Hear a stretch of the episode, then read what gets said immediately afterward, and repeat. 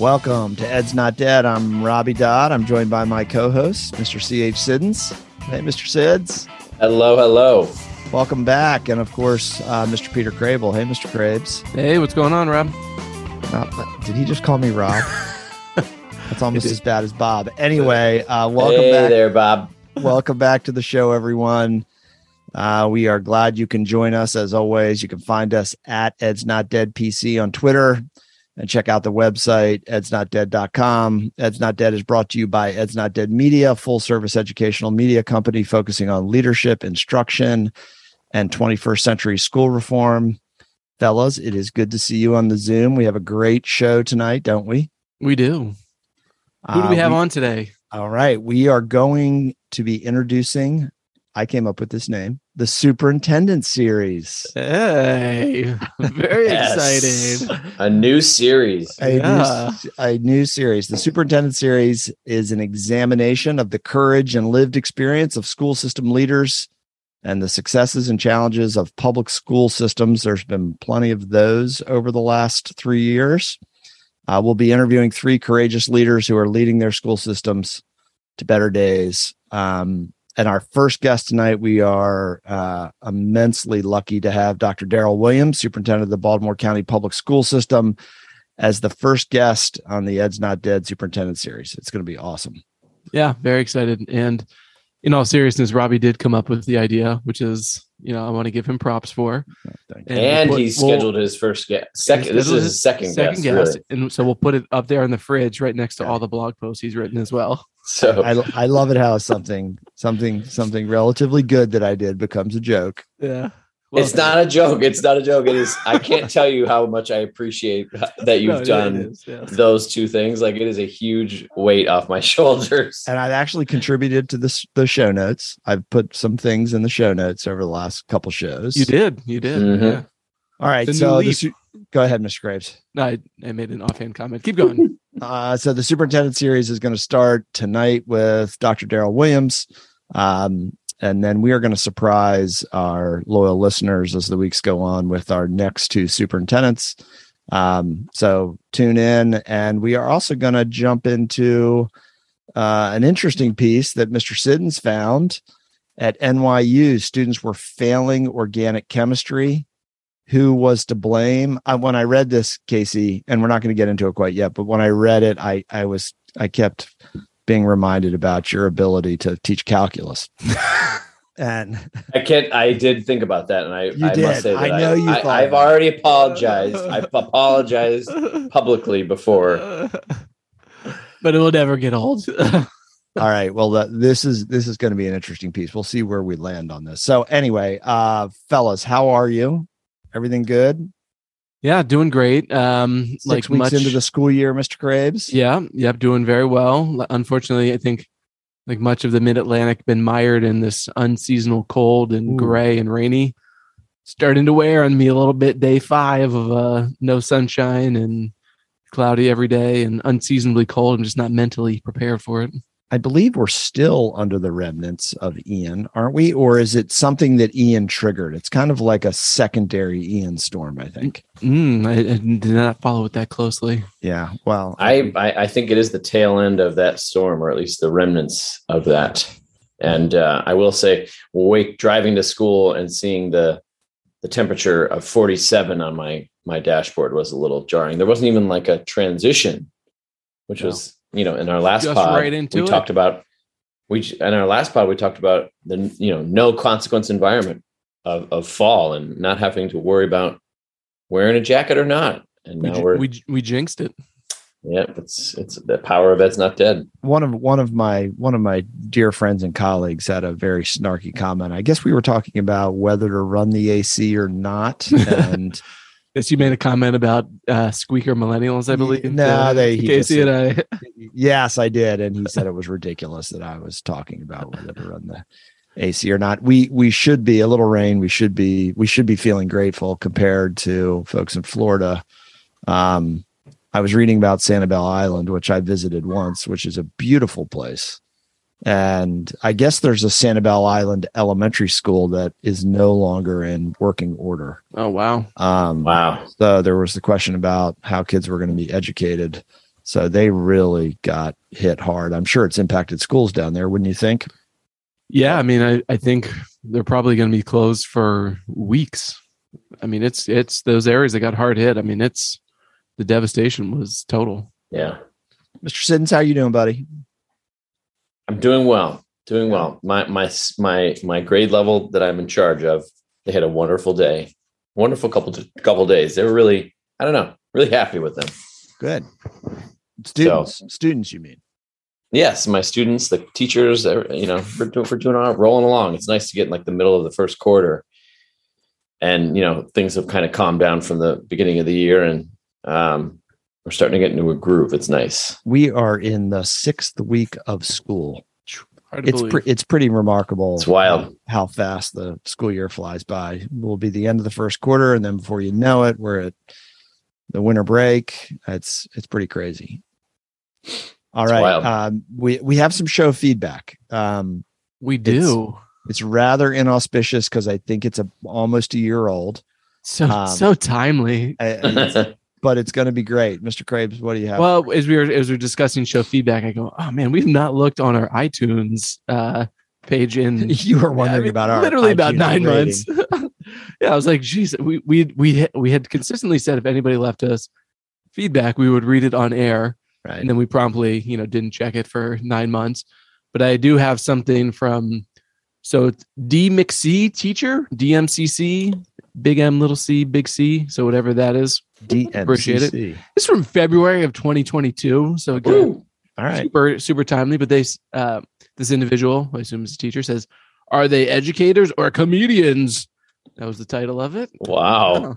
because we're pretty funny that's why Yeah, I guess. He well both i guess the three guys are fun to listen to but provide thoughtful ed content with amazing guests i'm not sure how they get the top names for interviews casey siddons but the guest list is always very impressive so thank Wow, you That's pretty Wow. awesome. That's that that that's top five show feedback. That's pretty over- good, over yeah. six seasons. And I didn't even I didn't even have to pay anybody for that one. yeah Um, we have a loyal listener named Dr. Cohen, um, who I've been urging to leave us show feedback. We have a lot of loyal listeners out there that could be leaving us feedback, but they don't. um, so we'll just I I'm I'm publicly shaming him to see if it'll prompt anyone else. we'll put something officially in writing to, Yeah, to read on yeah. there It'll it'll it. prompt him to text me some show feedback. Anyway, thank you thank you for that, Mr. Krabs. All right, Mr. Siddons. At NYU, students were failing the completely challenging, from what I've heard, never took it. Uh, I, based on what I read in the article, I'm glad I never took it. Organic chemistry. Um, and it all comes back to a certain professor. Tell us about tell us about this piece. Yeah, so I, I shared this article uh, the other day. I read it and uh, I felt like it was good pod fodder.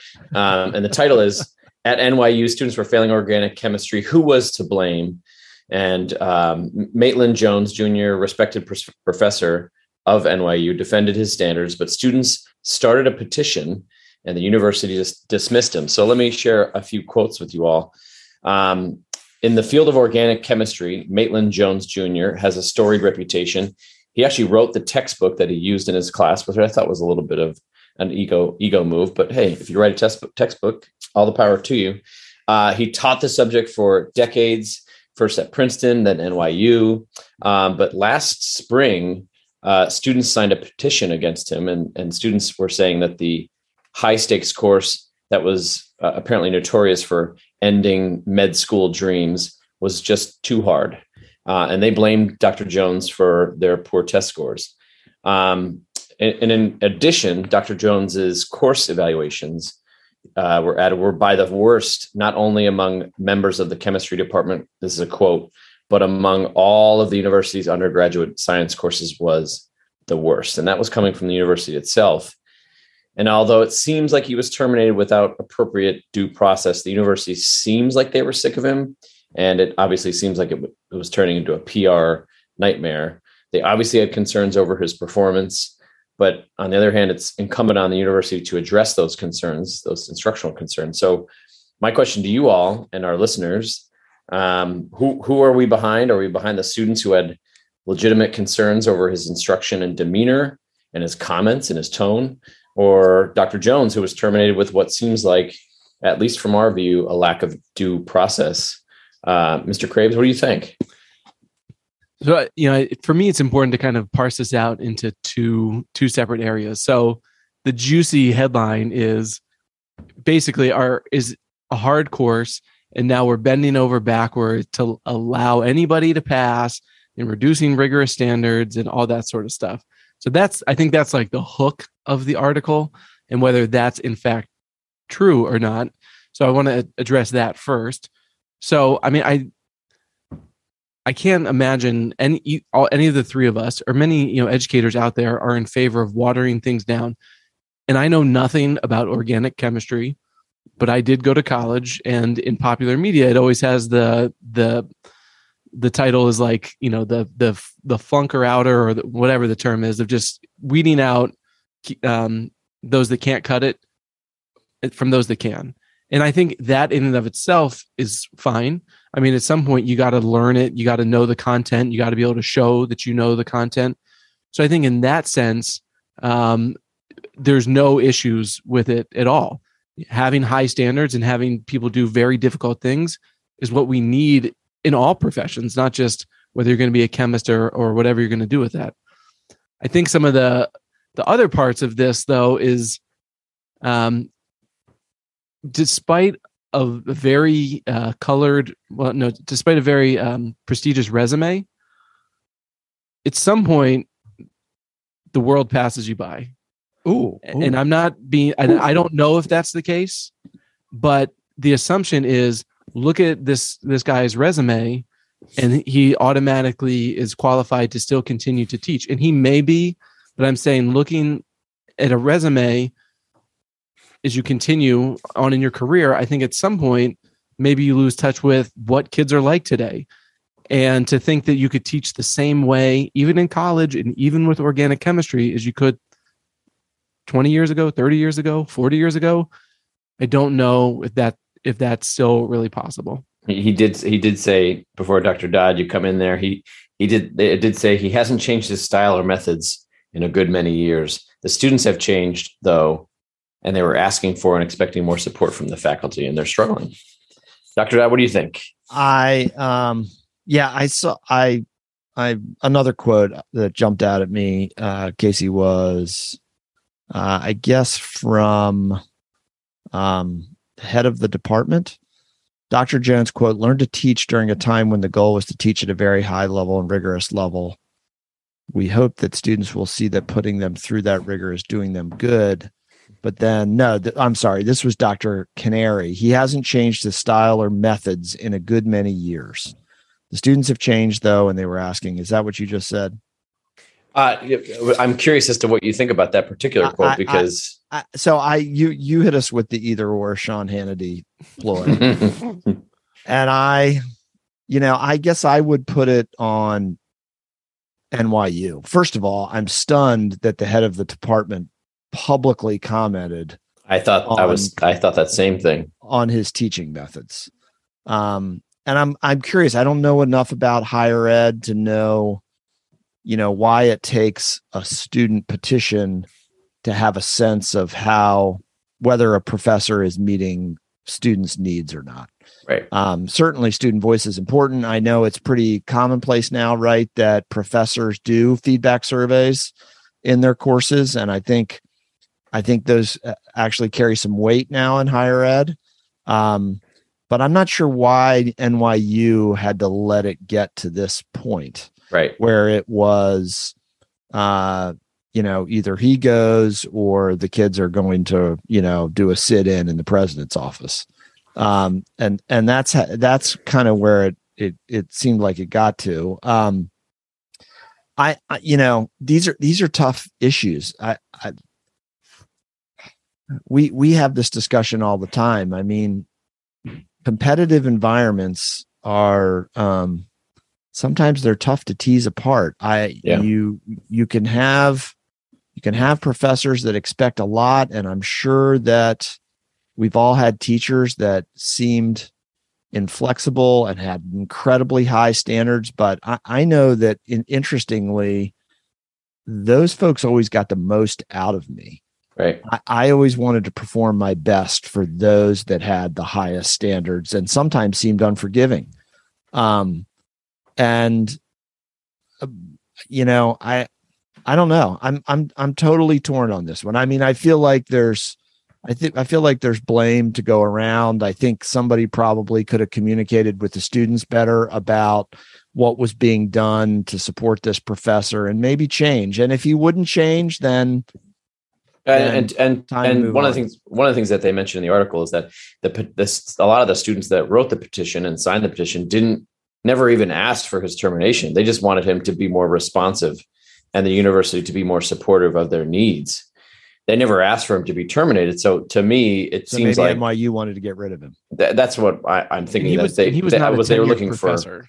No, he was just on a yearly contract. So um, it, it just seems to me that the university not only misstepped in terms of providing due process, but you know we don't know what's going on behind the behind closed doors about like did they even try to support them? Is there a support mechanism for struggling instructors? And and if so, um, what does that even look like at the higher education level? I have no I, idea. I, am not sure they even had to provide him with any quote unquote due process. Yeah, I think Um, just, but there is but there is an attitude at higher education where and it says it here where it's this organic chemistry course is seen as a what they ca- call the weed out class where it's like if you can't make it then you're not going to be in med school. So i mean to me that's that screams of well we want the best of the best people that can function in an organic chemistry environment because they're going to be taking care of our kids our, our parents us and, and they need to know things at a molecular level in ways that maybe they couldn't if they weren't doing that kind of course. I, I guess I wonder sometimes in those kinds of courses, in those super rigorous weed out courses, if if if the professor or whoever is teaching it doesn't kind of become one in the same with the course. In other words, the the archetype of who that character is that teaches that goes along with kind of the expectations of a course like that. So this organic chem is really hard. So, I mean, if I think we could all kind of picture what that professor might be like, right? Right. So, and and maybe that's the problem. May, maybe they need to. Maybe in those really difficult courses, you need somebody else.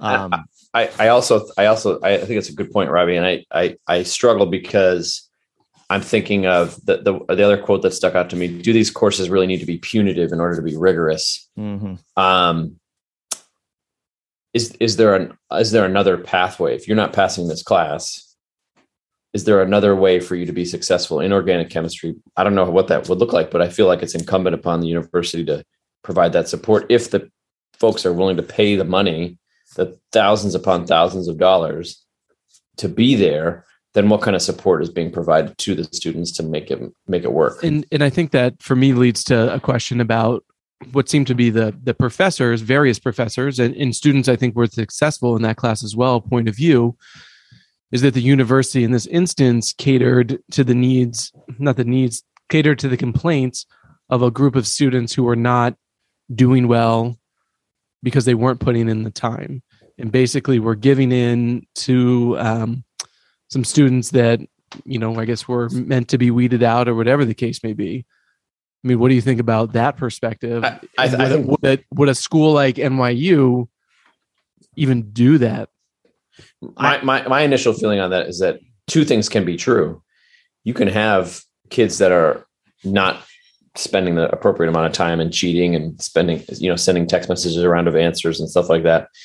And you can also have a professor who's not being responsive to the needs of the kids in, in this in the in front of them, right? And those things can be they're not mutually exclusive. They can be Correct. related, right? Correct. I, Yeah. I, I thought the I thought the criticism. I'm always careful. You you you all know about criticizing young people. Um, but I don't think it's a great thing for ratings anyway for the show. But I, I you know some of the some of the accusations about what kids were doing didn't sound a lot different than what probably kids are doing in most courses. right. Um, you know, They texting each other caught. answers, not coming to class. I mean, those were all, you know, I, I felt like that was, I mean, maybe there was. I my sense was that there were legitimate concerns about his style. Right. Um, certainly not about his content knowledge. He was a he's a giant in organic chemistry. He has Mhm. a textbook that is that is obviously highly regarded and used in in universities. So it's a shame, you know. Sometimes these personnel issues end this way. yeah. Um, and I I wonder if NYU, you know, they they just didn't seem very nimble in how they dealt with it. Um, and I, I wonder if it had to end this way or could have, you know, maybe there was an off ramp in some other way other than petitions and just an unceremonious. We're not picking up your your next contract. Right. Right. I, I, I, on a, I guess on a side note, a follow up for us, something to think about is, and we, I've, I've railed about this in the past. I'm sure I've complained, but um, at at some point, I, I feel like there's there's always been a push internally and externally in K to 12 education to continuously push our teachers to to keep getting better and to keep improving and, and to push your practices and try to improve your pedagogy pedagogy. I, I actually don't even know the extent to which that's done in higher education. My assumption is not much, but I don't know. I don't know the answer to that. Yeah, and what is incumbent upon professors or teachers to to look at the you know the kids that are before them, the students that are before them, and figure out how best for them to learn. You know, Right. And, and in this case, I don't know. You know, I I don't know enough about organic chemistry to say. It just seems like um, the fact that the university was willing to do it in such an expeditious manner after receiving. I mean, I'd have to look back at the number. It was Eighty two out of yeah, I mean, 300 and yeah, Yeah. fifty less than something like that. 100 signed a petition you know Mhm. you know that's not exactly a groundswell you know that's like wow we're under so much public pressure Yeah. um so i you know i don't know i think there's more to the story i think Mhm. that they might be looking they might have been looking for an excuse there might have been concerns previously you know who knows but I, this notion that that i that i know is getting all of the bandwidth of some people that he had high standards and he was fired for it i you know i have a hard time kind of taking that as as gospel Right. Yeah, that's that's but like you started out by saying that that that sells the whole we're dumbing down every level of education. Everybody loves to read about how, you know, we're just we're not holding kids to high standards like back in the old days. Right. back in the old days i knew Yeah. kids were good until just a couple years ago then all of them changed Yeah. It's like well yeah maybe but maybe you didn't change and everything else Right. did All right, Casey, you need to you need to you need to book an organic chemistry teacher or professor. All right. I'm gonna I'm gonna look into that. Yeah, We're gonna find out. we need to we need to get some super smart chem person. I'm gonna try to find a, a guy who's written a textbook on organic chemistry. Uh, yeah, I don't know if you have to go that far, but just somebody that knows something about oxidation reduction reactions. oh all right, all right, everybody. Uh, so I'm gonna I'm gonna cut us off. We thanks for uh, joining us in this this discussion. If you have any comments, questions, feedback, or if you're an organic chemistry professor who's recently laid off, please uh, contact us and we'll get you on the pod. But uh, until then, we're gonna take a short break and we'll be coming right back.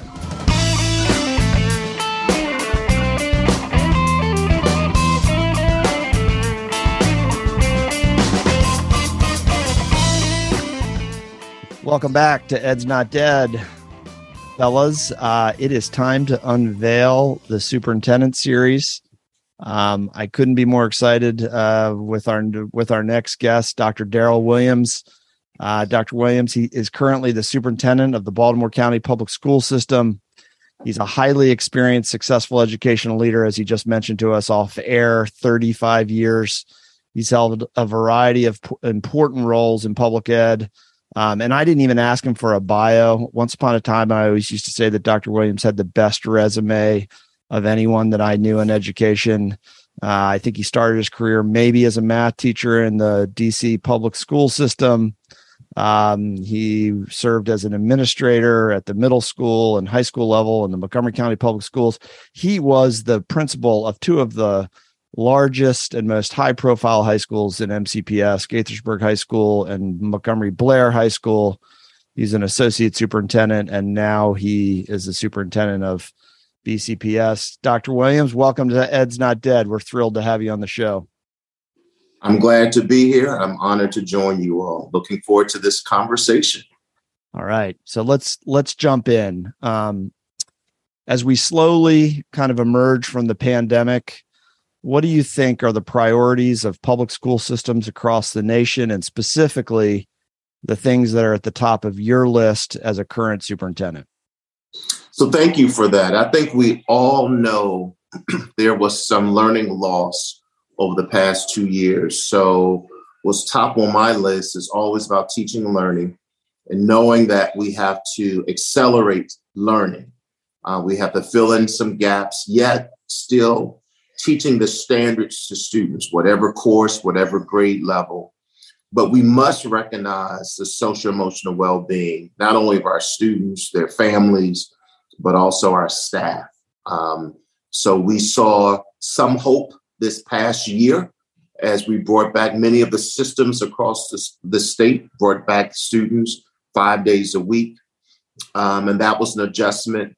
And then the start of this year, just continuing that work. Um, so for us in Baltimore County, we've always focused on learning. So the accelerated learning, uh, social emotional well-being, uh, data literacy. We we have done some ins- extensive training and have new tools. So we have uh, on-time data of how our students are doing, which then help us to uh, adjust, correct, or intervene. Um, and so I think that's where all of our schools are dealing with at this time of our of our year, start of a school year, and um, it's it's really building on what we did last year.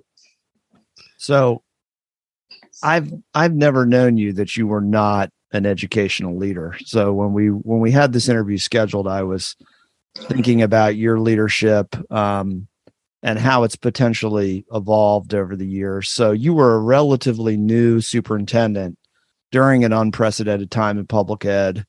How did your leadership change during the pandemic? And did you learn anything about yourself as a leader that informs your work in the future?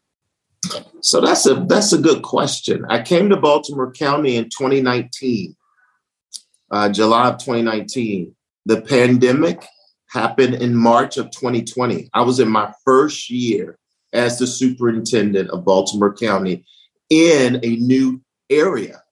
I knew Montgomery County. Mm-hmm. I was there for 25 years. I had the connections, um, but to start a new role in a new county and to experience the beginning of the pandemic uh, one I've always learned it, it's it's about collaboration. Um, it's about enjoying the work, but also having that urgency. So you have the urgency. But what I learned is that this work we had to do during the pandemic it involved folks outside of education. Now, this was something we didn't go to school to to know how to manage a pandemic that's not our forte. So I've learned that I've always knew this. I like to have smart people around me. Mm-hmm. Um, and I love to collaborate and I love teams. You got to have a strong team. And so we've learned a whole lot of things this last two years. So I think I pulled on some of my experiences, but it was still hard. New county, new role, mm-hmm. not having all those connections. Mm-hmm. Um, and so um, it was a lot of trust that I had to build while doing the work. That's challenging from anybody. Can I so, can I pipe in, Crable? Yeah, go ahead. Sorry. Um, so we we've asked this question a lot over about the with our guests about how do we help with the the teacher shortage, the quote unquote teacher shortage. We had a whole pod about it last time, and you know you've done the hiring at a school where you've had trouble hiring people. I'm sure um, you're now experiencing it. I, I imagine at, at a a, a district level, uh, BCPS for our listeners is I think like the 25th largest district in the nation.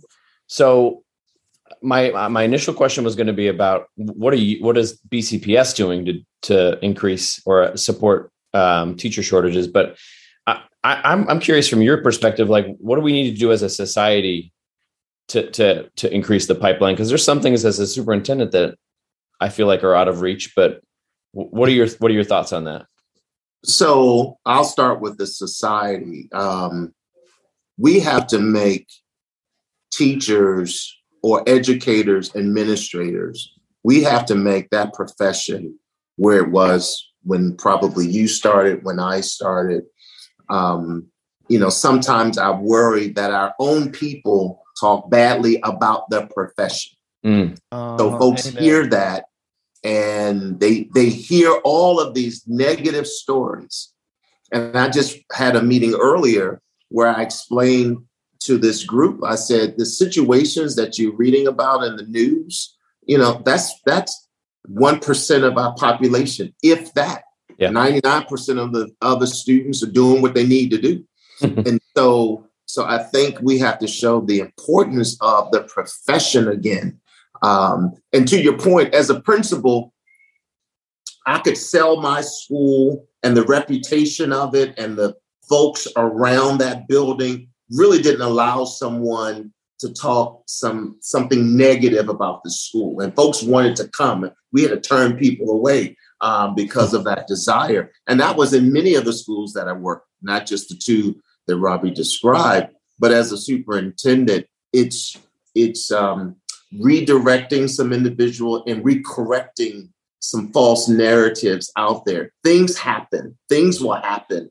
But that does not paint the picture of the system. You know, when I look at all of our seniors and when they graduate and all the places they're going to and what they're interested in, and then this past class, or, or the class of 21, you know, they earn over $180 million of scholarships. They go into all these wonderful places. We're trying to celebrate that um, because there's a lot of stories that you just don't see on the front page or you don't hear about it on the media. Mm-hmm. So I think we have to do a better job in making sure the profession is where it needs to be. But we also have to look at work conditions. Mm. You know, you know, you know, you know, I, I, haven't been in the classroom as a teacher in a while, but when I started in 1988 teaching and compared to what we're doing now, there are vast differences in terms of tools, strategies, and curriculum.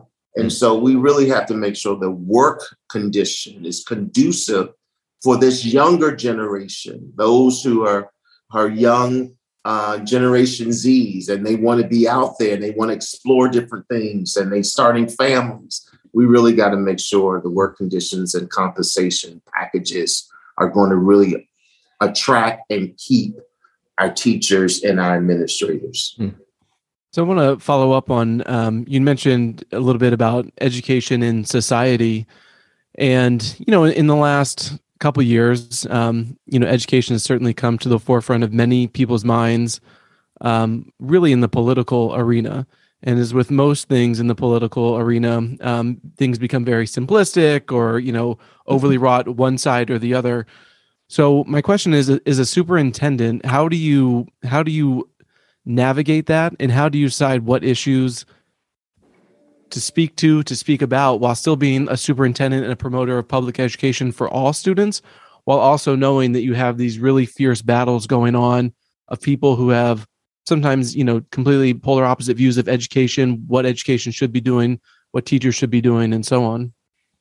Well I, I sometimes phil i have to pick and choose my battle right? So for me, I will always gird my work and my comments to our strategic plan. And by the way, that was something I did my first year. So you so let me add that on to the work coming in and we're dealing with an outdated strategic plan. The strategic plan is guiding the work, you know, and what our measures and what we're trying to get to. And so we do have um, opposing opinions we do have folks who will try to uh, have uh, the topic for the week or for the month. And thank you very much. Um, thank you for your viewpoint. Um, uh, we will consider that. We believe in having all voices, but there's some some you know I can't give the time and space to something that's going to derail me off the plan because I'm really looking at equity. I'm really looking at closing gaps. We have gaps. Many of our systems, we have gaps. So um, the pop, the political side is is it's. I thought it was large as a high school principal um, it's even more as a superintendent, especially when you're dealing with a large systems. There's always different opinions and viewpoints, and folks want to take you down a road. Um, and we will engage, but at some point, I got to do the work. The folks have to do the work, and so um, that's a big piece. The political frame of a superintendent is is is large, particularly in this area. Baltimore County is the third largest system in the state of Maryland.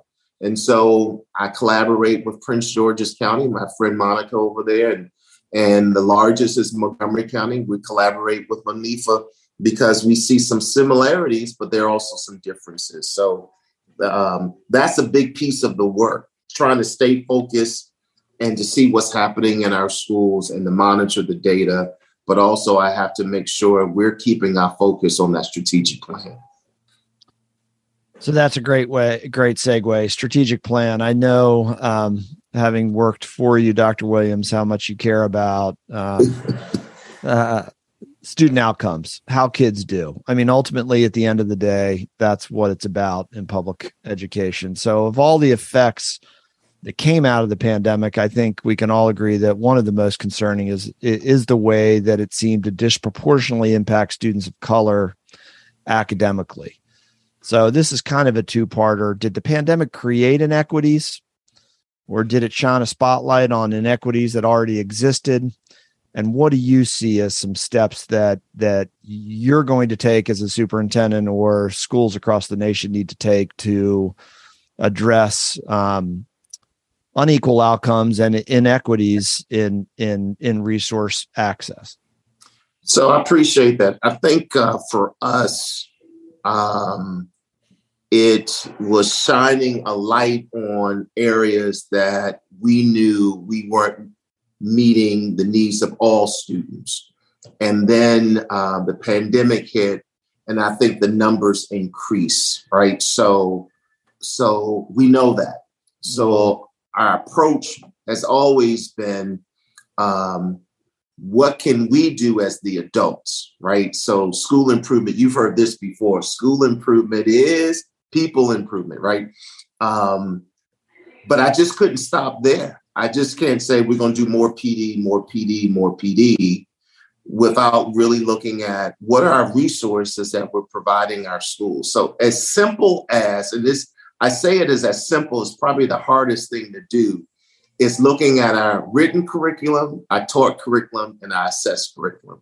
And then when we have the data, are we able to pivot to meet the needs of our students? So I say all that the, the types of courses that we're running, both in person and online. There's some students who are able to manage both. So we increase the number of virtual learning online summer programming, extended day, weekends, all these different options about more time for students. And then being very crystal clear, looking at some of our most impacted student groups African American, free and reduced meals, and special ed. And I will probably add in our English language learners and be very intentional that whatever we do, how is that working for those student groups? If it's not working, what more can we do, or do we need to change change it completely? Uh, you know, I think that's the important the port, important role that we do every day in the schoolhouse and in central office. But ultimately, I'll just I'll just end where you started. Our goal is to get our kids ready to do whatever they want to do after high school, whether it's military, career, or college, two year or four year. It is our role to make sure they are prepared. Um, yes, I would love to have a 100% graduation rate. Yes, I would love that. We're not there, but I want to make sure we meet the needs because not every everybody wants to go to college, and so we make sure they are ready for a career. So, so I just share that as that's that's what I what I monitor, and sometimes that keeps me up at night. Just are we doing enough for our students? And the last piece I'll just end. One thing I've learned is the, the, the importance of partnerships. So the schoolhouse cannot do it by itself. Right. We have to rely on our community partners. So I'll just put in a plug. This past July, we had a community partnership fair. We had over 200 people to come in to share the work that they're doing in schools and to share how best they can collaborate with other partners in other schools. Is actually the feedback was well received, very positive, and that I believe that's the beauty of a school when you have that partnership um, working with the school you can really meet the needs. And this also shows to the families that we do collaborate with people outside of the of the of the walls. So that's important. I think that's the the one thing I'm most proud about is this most recent work with our community partnerships. Mm. Awesome. All right, last before we go to the painful quiz, I think Mr. Sid, I think Mr. Siddons has one one I, last question. You know, I, I had a qu- different question, and I actually I wanted to end on a, a different note. And I, your last response made me think of it differently. Is like it, it's easy to get in the doldrums about where education is, about where our society is. What what, what uh, in your position and where you've come from, like what gives you hope every day um, for for our education and our our kids? So what gives me hope? Um, at least two times, three times a week, I visit schools when I sit down and talk to students and they tell me about their vision, their desires, and then I say, Well, what are you doing about it? And they start to describe some of the work. It may not be everything that will get them to that vision. That gives me hope. I mean, I'm talking about elementary school kids. Mm. They get excited when they see someone coming into their building and sitting down during lunchtime. And you can go and look at my tweets. I'm out there in the building, sitting down there in classrooms, just interacting. Um, but but that really gives me the hope that you know this is why we chose education. So when we get to see just what on what are on, on the minds of our students, and as I go to the middle schools and high schools, to hear the incredible stories, and sometimes the um, the struggles that they've overcome. And I say you ought to be proud about what where you are. You might not be where you want to be, but just think about how far you've come. And then when I see those seniors and I meet, I go around and around spring, I go to all of my high schools, my 24 high schools, and I sit down with the senior leaders. And I always ask them, tell me what worked for you as, as, as a student through your educational career, and what do we need to change? And I share that feedback with senior leadership. And I look forward to those moments. I really, if you're having a bad day, as you all know as educators, go into the classroom and interact with students. Um, they will pick you up. They will ask good questions. They always comment about my clothes or my hair or my shoes. Um, but it's the that? thing. It's the best thing because you know they're our future, and we want to make sure they are prepared because they'll be taking care of all of us at some point. So um, I still have hope. I see that's the great. glass half full. I'll tell you, that's how I look at things. I love that. And I, I do have one one last question. Sorry, the one last last question. Very very important question. So you get out to a lot of schools. You go to a lot of lunches, probably. Do you have a go to uh, lunch order in one of your schools? Is there a whatever they? Well, listen. I'm yeah. glad you said it. It's whatever yeah. they're serving. I'm trying to show to the community we're doing more fresh fruit and vegetables. So when I go and it's lunchtime, yeah. I sometimes don't go during lunchtime, but I go during lunchtime. I'm making a point to, of course, acknowledge the office staff, building services, our cafeteria workers. And then I'll go, I have a PIN number. I go, I have an account, I punch in my account, and I get whatever the order is. Mm. But I make sure I get my two fruits and two vegetables because that's part of what we serve. Are you a chocolate milk or a white milk guy? Is that still a thing? You know, that's a thing. I'd rather drink water. I know that's a part of the. Me too. I know, but they always got both the the, the regular. well, the that's the guidelines. You gotta you, you you have to serve milk, but yeah. I, I, will go. I'll, I'll, go for water. Okay. I was a cho- I was a chocolate milk guy as a kid, but then as a teacher, I transitioned to to white milk. Oh man, yeah, I don't know. all right, uh, all right. I, well, one fellas, one thing I the next time we get Dr. Williams on the show, um, I, I want to. We didn't ask him much about the principalship, so we we need to do that the next time. Yes. We're we're a little short on time. We got to do the quiz. All right, Casey. All right, Dr. Williams. So we know you are the superintendent of Baltimore County Public Schools, aka BCPS. But we want you to know we want to know what you know about the other famous BC, which is British Columbia. I told So, you, Dr. Williams. British Columbia, if you're not sure, is the westernmost province of Canada, situated between the Pacific Ocean and the Rocky Mountains. Are you ready, Dr. Williams? If you answer two out of the three correct, you'll win a Ed's Not Dead sticker. And no, no, no Googling, Dr. Williams. Put your phone down. Right, here, we, here we go. All right, number one. British Columbia is one of the top three producing regions of blueberries and what other fruit in the world? Is it A, cranberries, B, salmon berries, or C, grape nuts? Cranberries. Cranberries is correct. Hey, one for nice. one. Well done. All right. All right, this next one's a toughie. No, B, British Columbia is home to the world's largest what? It was originally created for the Expo 1986 and then acquired by the city of Duncan, British Columbia, where it is on display today.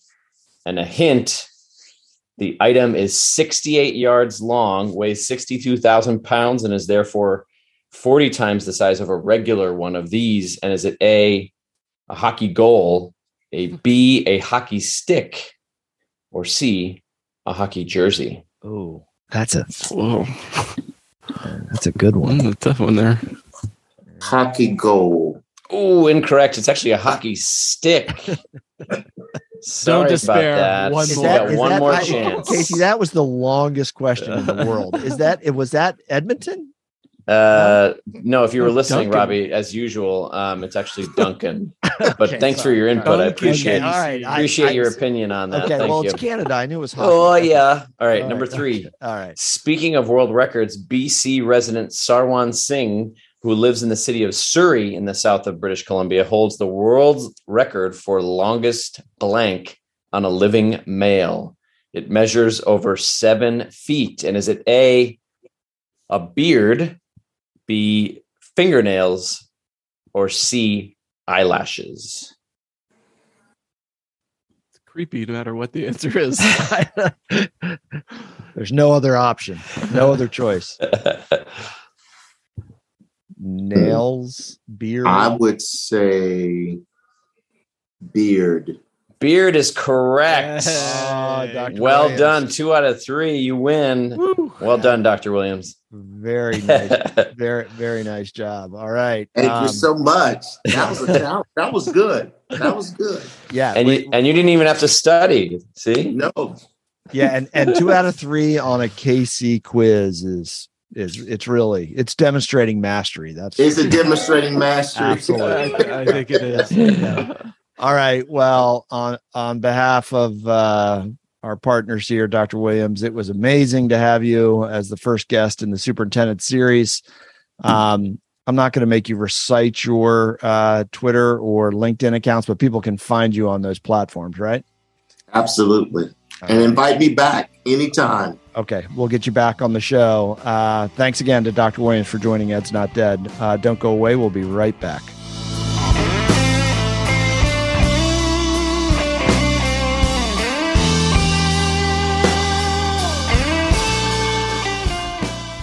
Welcome back to Ed's Not Dead.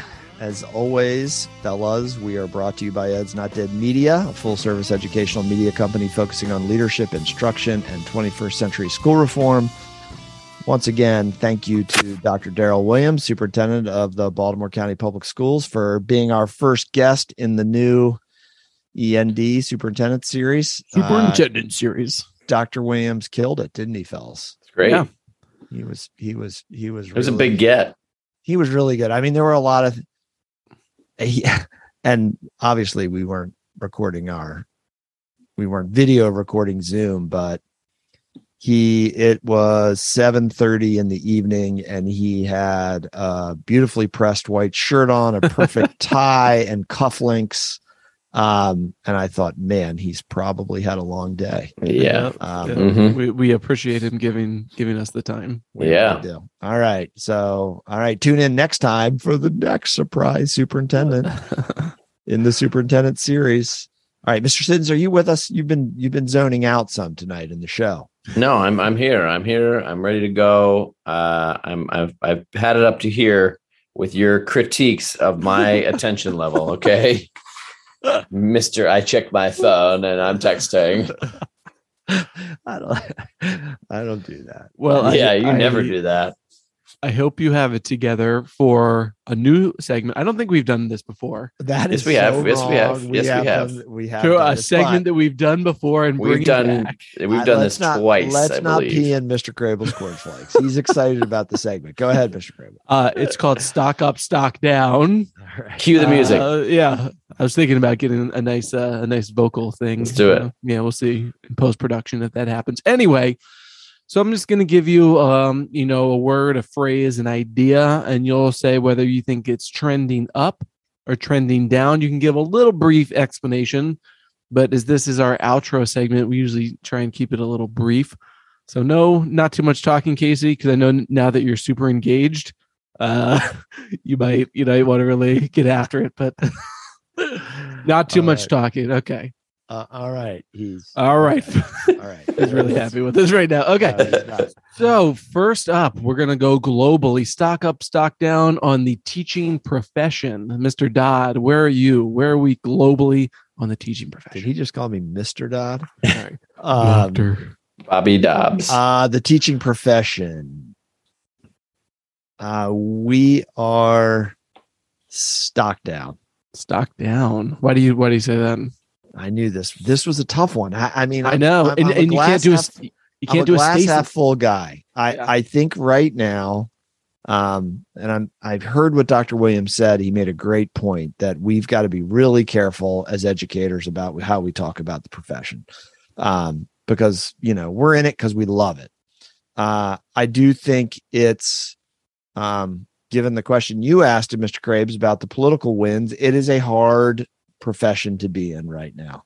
So I would just say it's it's stock down for the challenges that it's that it's experiencing.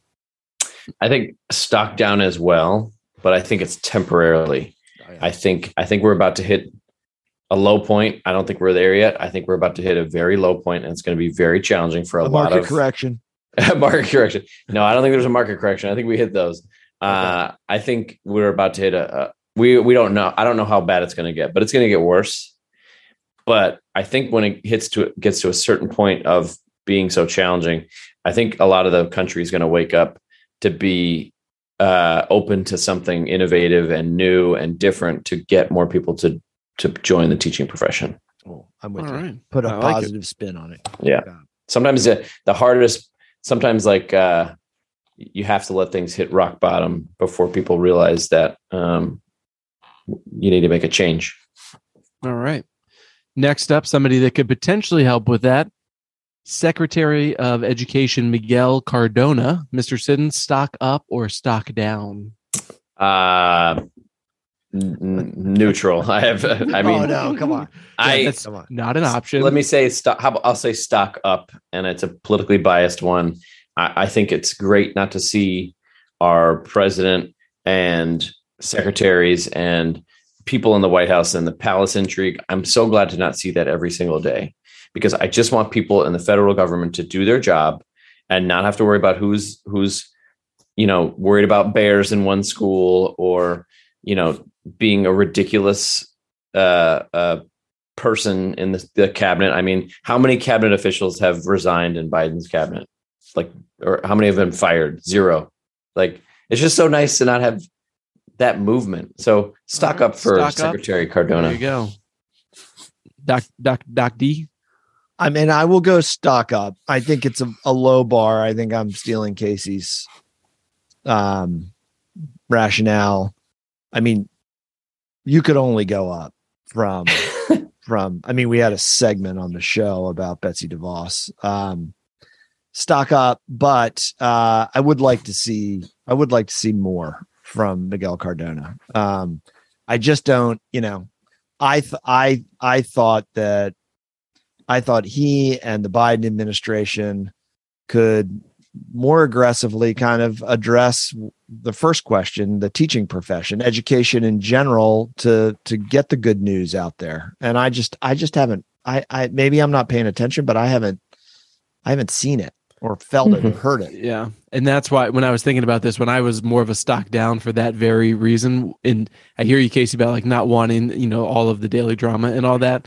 But at the same time, you know, the the Secretary of Ed, I would want to be like the number one champion in whatever whatever they're doing. That's you know, fair. to push That's fair. so. But you know, it's not like it's so yeah. bad, but just that's what I would want. Yeah. All right. Next up, online school. That's you first. Miss no, Mr. Dodd. Uh, we're doing oh, we're doing this me. every thing. Yeah, Mr. Why, why Dr. does he Dodd. keep calling me Mr. Dodd? Mr. Dr. Dodd. Okay. Mr. Dobbs, because he wants to. He's he's trying to he's trying to trigger you. Trying to- I'm trying to He's bait you.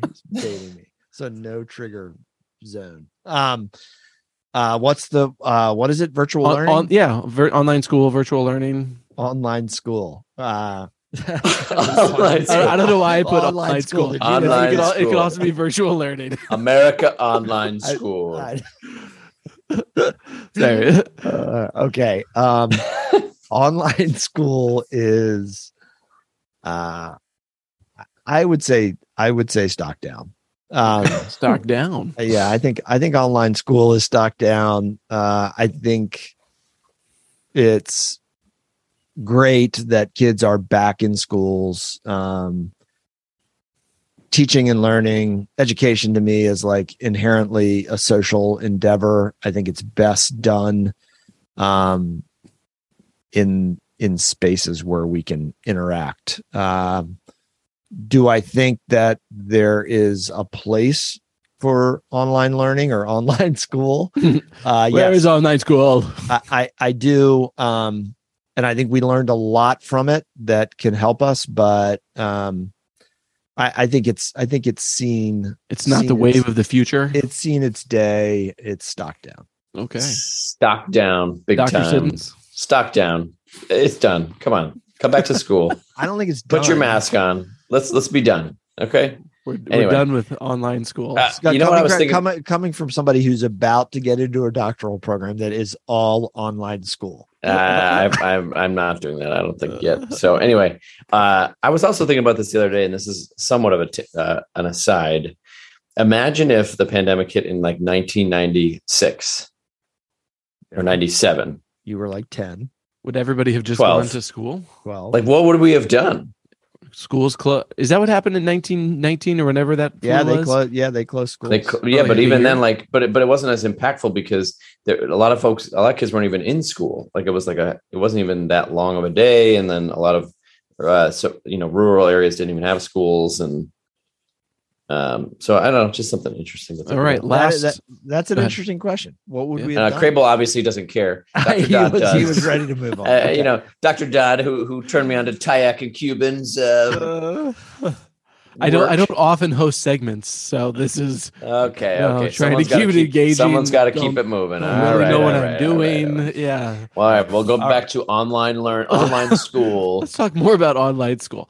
All right, last one for you, and then we'll get everybody out of here. No, I Uh, see two more in the show. You want to do all of them? Oh, Okay. yeah, do all, them right. all. all right, let's do them all. All right, We keep want your you to get this- all right, Yeah, come keep on. want your you answers to a little milk bit this. shorter than you know. Oh. Uh, Everybody's Okay. a critic. Another one, uh, we have stock up, stock down on the panic over public education. So this kind of ties into a little bit what you were talking about on the first one. So, Mr. Sidai, with the panic over public education, where are we on that? Oh man, uh, stock down. I don't even know how to answer that.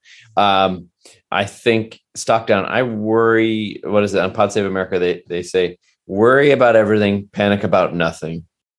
And I am stock down. I'm not panicking about public education. Good to hear. Robert, um panic over public education. So it is stock down for me. Um all right, that's good. it's just noise. Uh, I I I um I think schools are um back to doing what they do best and uh I think that they you know, I think they've largely gotten their footing, regained their footing. All right. That is good to hear. All right. Something we know a lot about on this show higher education. Stock up, stock down. Where do you see higher education in society right now? I get to go first. Yes. Stock down as I do those sixty six hundred dollar wire transfers uh, from my Maryland five twenty nine account, uh, which I've almost bled to death in a month. Um, oh God. uh, I cannot believe how expensive it is. Um, from a personal perspective, my kid is having a great experience, and it shouldn't cost so much. So I am stock down. okay. stock down same reasons. It's too expensive. Uh 40% of people who have outstanding student loan debt haven't even gotten a degree. They're not held to account for uh how much money people earn or the jobs that they get after graduation. I'm, I'm talking about they i mean college institutions higher institutions. Um so stuck down All right. Interesting aside, I heard an article or uh, an interview, excuse me, with the president of Purdue University, former governor of Indiana. mitch daniels There you go. Who had a lot to say over what you just mentioned in terms of sort of like quote unquote guaranteed income post college and their focus on Yeah, I listened to that too. He he he's he kept that Purdue University tuition it's the same since like 2012. yeah yeah. So every every university has an option, has a choice, you know, and just takes people with courage to make those choices. yeah. All right, how about, last how about how about rest in peace, peace, Kenneth Starr, former president of Baylor. Yeah, did see that. That's right. Yeah, Yeah. yeah. That was almost almost three- sunk our republic, but you know whatever. Let's ago, let's rest in peace, Ken Let's- Starr, you clown. Let's move Sorry. on. Jeez. All Okay, Sorry. last one. Was didn't he defend? Didn't he defend Trump in his uh, impeachment too? He, he One, did. Oh, one he of his two impeachments. Yeah. Uh, I don't have a lot of faith in him. I'm Yeah, I sorry. remember, I remember that. Ugh. All right, last one, uh, Dr. Dodd. You are up. Book bans. We've been hearing a lot about these uh, going into libraries. Nobody's reading these books. They're just hearing about them online and then they're banning them. Are we reach an apex on it? Where are we stock up or stock down? book bans stock up all the way. They are Oh. popular and fun.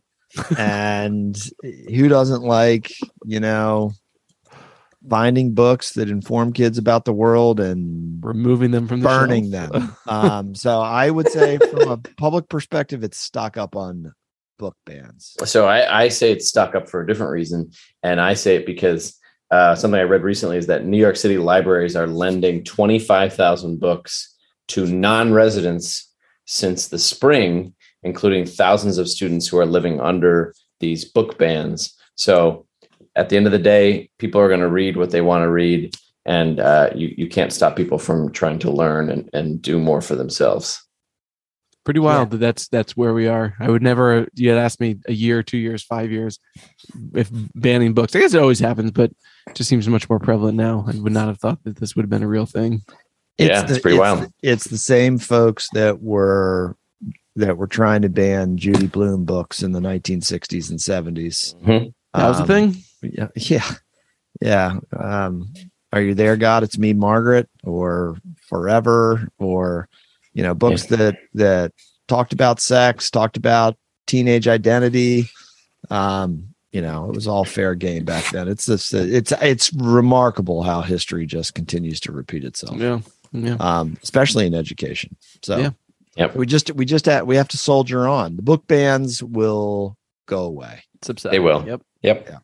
So anyway, um, All right. Well, thanks for playing. uh, that was good, Mr. Krabs, with the with the stock up, stock down segment. Uh, nice work. As always, listeners, if you have ideas about segments or things you'd like us discuss on the to discuss on the pod, uh, by all means, uh, hit us up on Twitter. Uh, we want to know what you're thinking. Um, all right, fellas, uh, great show once again. Thanks to Dr. Darryl Williams for being our guest in the superintendent series. Uh, we're going to get him back on the show at some point, right? Wait a minute. And do you have any? I I have a question for Crable. What? Do you have any? Do you have any apologies for me, or take backs or compliments? No, no. I think I did. No apologies. I, Okay. You're standing I strong. think- I, Hey, I would that's like to apologize to Dr. Dodd for continually calling him Mr. Dodd. Yeah. You know, I don't know where that came See, from. I'm fishing for that, Yeah. Doctor Dodd. Okay, so I'm trying to help you out here. What did I what did I do? I don't No, understand. I no. thought this. I thought you were actually being serious. That was was that that's a segment. It's not on the show notes. I, I just threw it in there at the end because I, I wanted I wanted Crable to apologize for for calling him Mr. Dodd. I thought I was. I know. I couldn't really tell if he was just have now. To be fair, when you both worked for me, I was Mr. Dodd. So That's I, true. I, I could and I also that. and I also was Mr. Siddons, but you called me Mr. Sidions. I did. I did, but that was a. That was I still tell that. I still tell that story. It's that good. The, the, the, first day. time the Mister slipped out, and then you know you he, took such umbrage with it that I just I had to continue with it. well, why not continue to? to I was I was there. expecting more uh more teasing from Dr. Williams on the show. He took it easy on me. He um, did, yeah. yeah. He, he, when I when I once upon a time worked with him in a professional capacity, he he would he would give it to your your boy here pretty good. I I have a, a compliment. Yes. And that's for Dr. Dodd and his booking skills. Oh. In in booking two guests. And you've booked 100% of our guests for this season and I appreciate it. I'm going to keep I'm going to keep working on it. Um the pot is a valuable thing.